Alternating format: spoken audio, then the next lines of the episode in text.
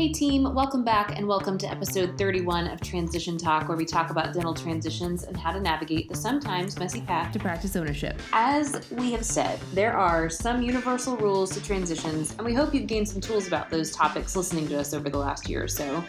But there are some very unique factors of any transition with various specialties. In episode 26, we talked about ortho, 28, we talked about pedo, and today we are going to talk about the wonderful world of endodontics. Root canals. Root Exciting. canals. Once again, there's no one rule and formula, and today you'll hear a really wide range of valuations and transition timelines and workbacks. And that's very true as we kind of start getting into these specialties, especially some of the ones that are more unique and smaller. Again, we're going to go always go back to do you like it? Do you love it? Does it fit what you want? And if you can say yes to those areas, then we can move on to figuring out how to support that decision and how to make it work. But before we get there, Mr. Loretto, What's going on? not much. So I thought with this common theme of specialties, we'd talk about do you have a specialty? Well, yes, I do. From a specialty standpoint, well, I got to think that speaking on transitions is one, but since that's the obvious, yes, let's move on to the more So- hidden yes, the hidden gem. So Yes. I, I, as I as we were kind of prepping on this. I was trying to think, what am I good at? And, and I guess it's my hot sauce is pretty dang good because every time I go to a party, it's like I get that request to make that hot sauce. I know. Now I'm really kind of a little bummed and kind of sad that I've never experienced this hot sauce. I feel like I the will. relationship com- really isn't where it needs to be. I'll commit to bringing the hot sauce Okay. up to the office. Okay. But I worked in Mexican restaurants growing up, high school, and in college, and so I just I worked with my Latino brothers, and I got to see how the best hot sauces are made. And so, the, obviously, the spicier the better. But it's a combination of a little bit of the poblano pepper. Mm. Uh, it's the tomatillo. Okay, it's the aromas. You got to boil all this with the, the regular jalapeno. Then we've got to do a little bit of serrano, a little bit of the onion, and it has to be boiled just right. You got to like drain it just right. A little salt, a little hidden gem, a little sugar in there to take that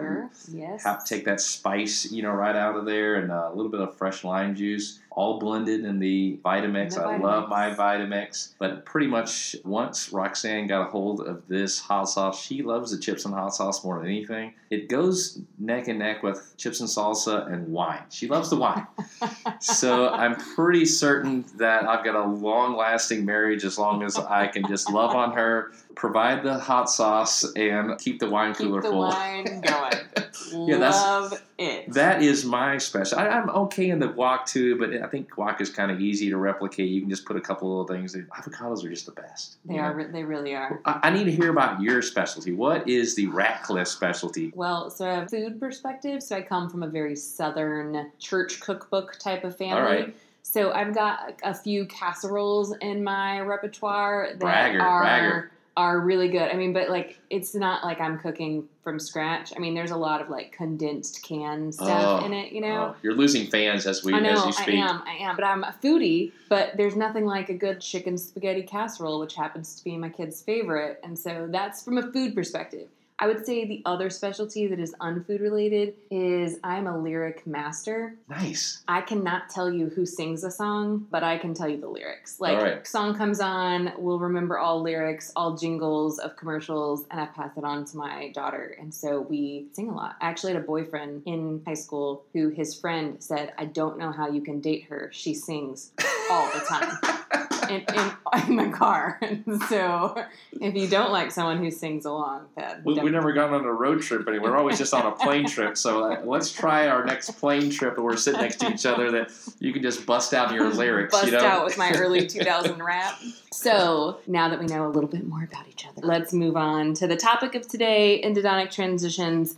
You know, I think these are they happen less frequently. It is something where I think it's unique, even in the specialties. But I think what makes these different from your standard kind of GP transition is that yes, we're always focused on profitability, and we'll talk about that in a second. But it's the overall transition plan and it's the risk of not transferring over the relationships and when i say relationships i mean referral relationships well like Yes. what is the plan to transfer those relationships because if you have a super profitable practice I'm not as willing to pay as much for it if there's not another set of factors that show me why those relationships are going to come to you as a new buyer. Right, Right. right. So we'll spend a lot of time. You'll hear us talk about relationship and referrals and the transfer of those the entire episode. But talk to me, give me your perspective on that. And I know you have a couple of theses. Yeah, so just remember going back to like our ortho, pedo, and GPs, the ones that have the highest success rates, because you got people in treatment. But when we're going to the straight referral based business, definitely go back to talked a little bit about this on our closing time episode, just the importance of those referral relationships. If it's the Fab Four, the Great Six, or the Unique Eight, whatever those groups are, you're typically seeing that in our endo practices where a lot of these big GP practices will refer. To me, it's just really important to see what those referral patterns are and just really important to make sure that if we're going to purchase this, I've got to feel really good about it. And I've got to ask a lot of questions, which I know that we do, and we're helping our endos Yep. purchase. And we've had a couple this year alone, so I, I know we've got some stories we'll share a little bit here in a second. Yeah, and I also think that the competition here, right? So I'm not as concerned if those relationships aren't going to transfer over if I'm the only endo in town, right? Definitely. If there's no one else to refer to, I'm not as concerned. Clearly, I still want to focus on that. I want to understand how that's going to happen. I want to have a plan for that. But I'm not worried they're going to start doing their own root canals. Similarly, and you brought this up, and I thought it was a great point. I can also be in a very urban area where there's tons of endo, but Mhm. there's none in my building, right? We had a Seattle practice. Give me kind Yeah. of a high level of that one. So you've got some of these major metro cities like a, a downtown Seattle or maybe a New York or a Chicago or something like that, where you've got this setup where there are literally 50 to 60 dentists in one building. And then you've got maybe one endodontist or maybe it's two endodontists in that practice, and maybe one of them is older and he or she's only working one or two days a week, and then there's this other kind of go to and it's a he or she, and you know she's just cranking out. It's a four day a week. She does a really good job, and financially, you know, he or she's set. And we're just going to bring somebody in. I feel really good about that relationship.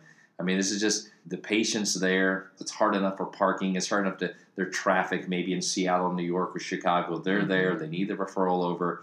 They just make that call, set everything up, and get over there. Literally one floor over and get that root canal done. I've got examples of it's a community or town of 100,000 or 150,000. Again, they're the only endodontist, or I can think of another uh, of a perio practice that's like that. They're crushing it, Yeah. absolutely crushing. There's zero marketing involved. There's nothing. It's just because you're the mm-hmm. only basically game in town. So when you're in that situation, it just mitigates a lot of this risk. And I think that there's so many things that come to mind. Is one, you can look at that as a rural area from like Mississippi or a state like New Mexico or a state like West Virginia, places that are just they don't have a big population to dentist ratio, much less specialists, much less endodontic. You have to look at those and just to be able to figure out what risk that we're talking about in that transition. And so it's kind of cool to see where there's times that you're going to pay 100% and there's times that you may say, look, we're going to value the practice before, we're going to pay a lot less, and this is why,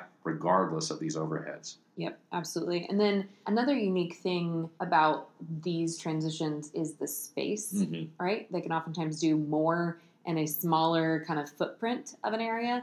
So I think you gave some, you know, 1,200 square feet and three ops, and maybe our technology is great, but it's not, you know, finish out. We're not putting tons of pictures on our website because we're super proud of our finish out. Yeah, when I think about space for endo, I, I really don't care where it is. It could be in the back corner. Kind of the trend today is you'll see this multi specialty type complex where somebody, two or three people, typically the ones that make the most money, will carve out some two acre lot on the corner of X and Y, and they'll have the typically you want to see like a GP office and maybe ortho office or something basically on the corner of X and Y because that's the two that really want to brand and market to the thousands of cars that are passing by.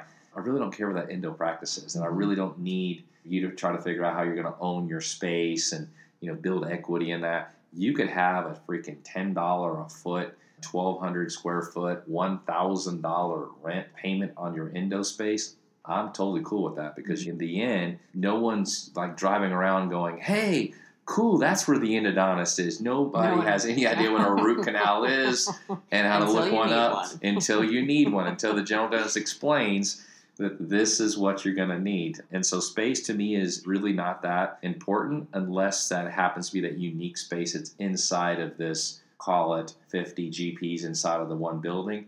I'm willing to pay a lot more for that type of deal because it's really locking in my referral base for many years to come. Yeah, and I think that's something that buyers struggle with because they want the pretty office and they want it to look pretty and they're worried about that. But I think if you focus on this person has built this business with this profitability in this space and Yep. kind of just like mentally getting over that hurdle that you need to own your space or you want it to have the best finish out, like you're doing it for you. If you want it, fine. Right. But no, you're doing it for you, not because you have to have it to kind of keep the patients. So makes me think about Roxanne. She's had migraines forever. It's tough. I can't mm-hmm. relate to people that have migraines because I've never had them, and I see it just like brings them down and it makes me sad.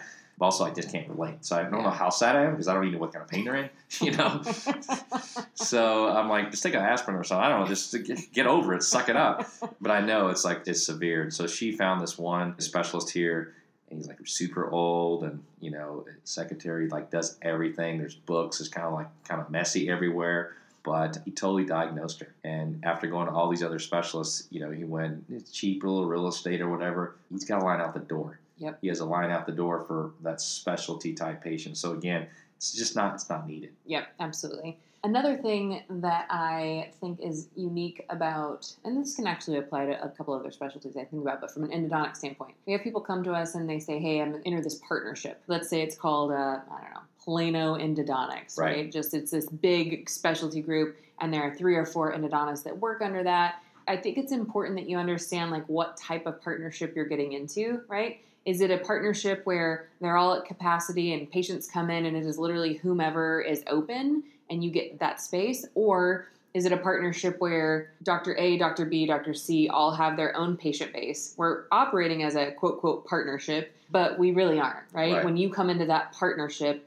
you're going to have to build your own patient base That drives me crazy. it drives me crazy, but it's also not a partnership, right? Like you're not mitigating any of the risk of the referral, transfer of relationships, and you're not mitigating any of that by entering this partnership. It still may be a good deal, right? Like maybe that works for you and that's what you want and you know these people, whatever, right? It may still work, but don't be illusioned that you're mitigating the risk of an endodontic transition by entering this partnership. Now, if it's the previous one, Plano Endodontics or whatever it's called, and you know everyone's at their capacity they're adding you and your schedule is going to be full immediately that's fantastic Yes. right and that mitigates a lot of the things we've talked about and that's where you want to be Yeah, partnership is not, hey, everyone refers to doctors one, two, and three, and we're going to allow you to participate and work in operatories 18 and 19 down the corner, and we'll allow you to go market to referral group uh, C, D, and E that have never sent anything to us, and then we'll allow us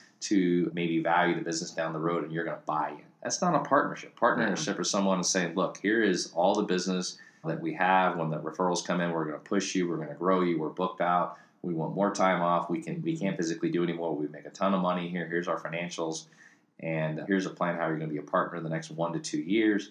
That to me is is a partnership. Is a built out plan for them, you know, for you. So just make sure that if you are you know a resident, you're in and thinking about this, or if you're an established doctor, is we don't want to help you in the transition to, unless you can convince us that you've got more work than what you have, and you just you want to help turn this over, and your GPs are really upset because it's two, three, four weeks that you- you're booked out. I mean, that is a clear telltale sign that you are absolutely ready to bring someone in. Or as the young person coming in, that's exactly what you want to see. Yep, absolutely. And that I think is important, and that's kind of a lesson for any partnership, Definitely, right? I mean, I think this applies to any specialty, kind of that conversation. But clearly, I think if we're looking for a transition opportunity, then we need to understand kind of what we're getting into and what kind of risk we're mitigating. And are you a partnership person or not? Right. Like, I mean, I worked with a buyer who had a great partnership opportunity. It was he was in no great partnership opportunity was clearly the quote quote better offer, but he didn't want to be in a partnership. And so he wanted his own practice. And so he chose to kind of go another route. Again, it was better financially, but not better for him overall. I just think clearly understanding kind of what your goals are, again, back to kind of, I think, Transition Talk 101. If you've heard us say anything else, like know what your own goals are and explain to us why you want something. And we can figure out if the numbers work for you. Yeah, and working with people it is hard, and you can easily do this on your own. This is definitely a case that I would promote a startup because it's very low cost to get set up. That 1,200 square feet is not expensive to get going. You can probably get a practice set up for $250,000. So it's it's inexpensive. You can always go work for 50% for somebody down the street or around the corner. And so it's easy to kind of get the thing going. So when, when I think about these partnerships, so I like them because the fact that we can share fixed costs and, and we share a call, that's important in endo because we do get kind of that, I need Mhm. some help, bail me Yeah. out. So that's super important. I've got a couple of doctors right now that they all make a million dollars each. They're in a Mm. partnership, but they don't like each other. And they can't physically do anymore. They're doing their six, seven canals. They can't do anymore. They make one million dollars each and they don't like each other and they're trying to get out of their partnership and now they got real estate involved and they got to figure this out. It's painful. And I'm like, I don't know, there's not a right thing to say. Mm-mm. You know, there's not a right thing to say there what to do. You're gonna have to buy somebody out. Do you just leave? It's complicated. Yeah. So make sure you know who you're getting into to business with.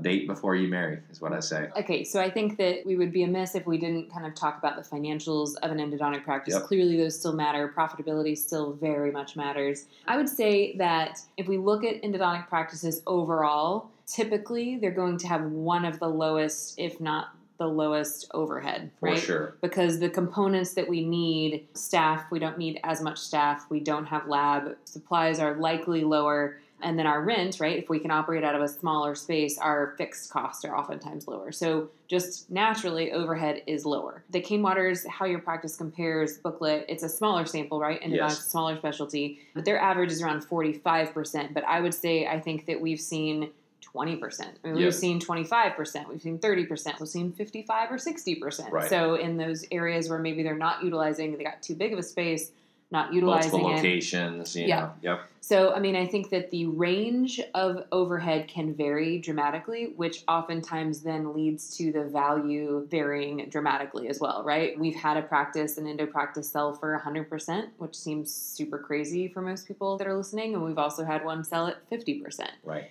I think that we have to understand that the profitability still matters. It can be super lean and should be super lean, right? If we're maximizing our space and really like maximizing how many canals we can do a day, but the value of the practice and what ultimately a buyer is willing to pay for it is going to be dependent on what we've just talked about, which is what is the plan, what's the competition, how am I going to keep that profitability going if I'm exchanging myself out for you, seller. That's the plan you have to put together. So let me give you an example here. So let's take Mississippi, which is a very difficult state to try to attract a dentist, much less a specialist like an endodontist. And so let's say I've got a dentist and it's not even like in Oxford, it's down in mm-hmm. somewhere in the central area of Mississippi. But it's a $2 million practice. Guy or gal's doing, you know, some eight canal a day. They're charging whatever they want to charge. It's $2 million collection business, 25% overhead. Mm. Okay. They make a million five.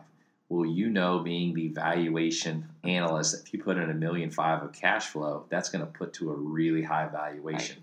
So this may shoot up to be some, just from a value standpoint, just looking at the cash, over $2 million. But at the same time, you have to look at what are the risk factors of even trying to figure out could this person just see this opportunity and just go right across the street and be extremely successful for $250,000? The answer is yes Yeah. it's difficult to value these type of practices and it's mm-hmm. almost like just whatever the buyer and seller are going to agree to certainly the million five is attractive certainly the fact that this guy or gal in this particular area is booked out for i don't know six weeks uh, is going to be attractive we can see the cash flow that we're going to be able to show to this buyer and to the seller and so we got to figure out how to work something out that's fair for both sides Yep. and then you've got that back to the california it's always back to california but everyone wants to go there. And if you've got that same $2 million practice and it's a 50% overhead, it makes a million dollars.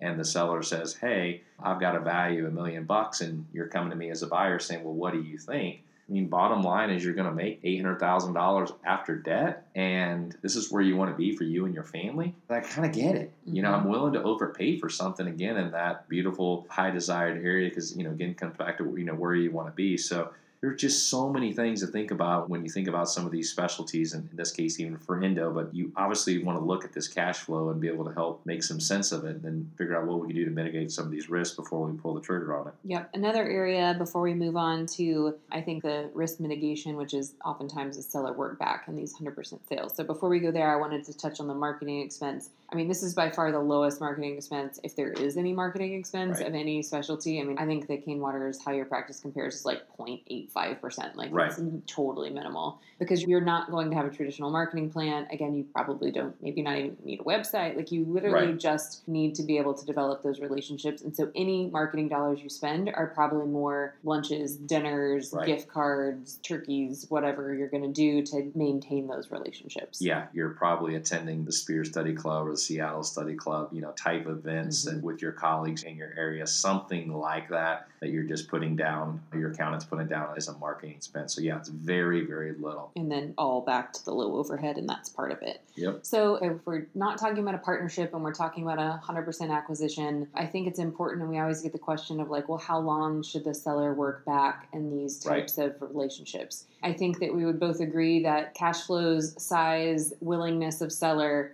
A year plus is ideal, Mhm. right? Ideal that they can be around for a year, so long that patients and referrals kind of feel like maybe now you guys are just working together as kind of partners. Like that type of relationship is ideal. It is not a perfect world. The practice can be too small to Mhm. support that from a cash flow perspective. The seller can be unwilling to do that, right? I'm ready to retire. I've got a health issue, whatever it might be. I'm just not willing to do that. Then the question is okay, I get that that's ideal, but then what's next? Like, how much is okay? My opinion is somewhere in that three to four month mark, if Mhm. you know, as long as possible. But if we're saying, okay, you have to be around for this amount of time, I would say three to four months is probably the shortest amount of time that I'd be comfortable with. Mhm. And again, the goal there is that, like you spoke about earlier, the Fab Five, the Grade Eight, whatever that is, it's developing those relationships, it's introducing to study clubs, it's going to a couple meetings together, it's whatever that needs to do to start kind of connecting the new buyer with the new community to make sure that some of those referrals stick. Yeah, it could be uh one of these ginormous practices where it's a $2 million practice and we figure out it's a seven canal day and, and we're asking our buyer, what's the most number of canals you've done in a day? That answer is five. We have a problem. Yeah. You know, how long do you need to keep him or around? As long, long as as it takes possible to get to seven. to get to seven. Yeah. so that's absolutely key there as well and just to get that systems down and so then we try to budget maybe it's we open the fifth day so it allows you to because you're slower to get your speed up and just have him or her work in that practice so that's key and it's a three to four six months to me it's about just the presence Yeah. so it's not just 3 I'm months or four months yeah. Yeah. let's just budget how much that we need him or her around. Let's think about a strategy. Mhm. Strategy might be is having him or her around, you know, one day a week for 40 weeks. Mhm. Okay, I got 40 days. And then I've got the eight Seattle Study Club meetings that I want us to go together. We're also involved in the Spirit, and they do six. Okay, so Yeah. that's 14 dinners that I want him or her to come with. The Minnesota Dental Association or the something where that we're going to be kind of connected together. Everyone's going to kind of know me. I've been doing this for 30 to 40 years or know you for 30 to 40 years. They want to see me as a young guy with them. So I want us to walk the floor for one day, mm-hmm. something like that. The number of dinners that we might do with our Fab Five. I really want us to think about that strategy and then let's budget that in our transition plan. You know, it's not even about, hey, I'll give you 700 bucks to go to this dinner. It's like, I'll buy you a steak and as much good wine you want. You Yeah. know? yeah, in general, especially it's that you know the patient notification letter and kind of more of the transition of staff. But with these, it's really in the legal documents we can be pretty specific as far as what we're asking for to help transition that goodwill. And all of these go back to what we talked about at the beginning of this episode, which is what are the other factors, right? What is that competition? What is the space? What is the risk? How many referrals are there? Are you from the town and your family's in dentistry too? And so you're not really concerned if you lose a couple of the referrals because you know you have these. I mean, there's a story there that goes along with what you're comfortable with as far as how long the seller stays back. So I think that is really important and goes back to kind of the number one reason of what we think is different about these is there's a story and there's a risk and we have to figure out how we're mitigating that and you know you kind of have to tell us what that story is. I so can't believe we've talked this long on endodontic transitions. exciting. It shocks me. It's exciting. I don't even know some of this stuff. I'm just like, these stories, they always come out. That's your specialty. It is my specialty. Thanks, guys, for joining us today. We'll be back. We're going to continue these specialty episodes. We're going to sprinkle them in with the other topics. If you have something you want to talk about, please let us know. Remember to subscribe to Transition Talk on Apple Podcasts, SoundCloud, Stitcher, and Spotify. And as always, like us on Facebook and LinkedIn. Have a great week. And if you need that special salsa recipe, send me an email and I'll hook you up. See you guys.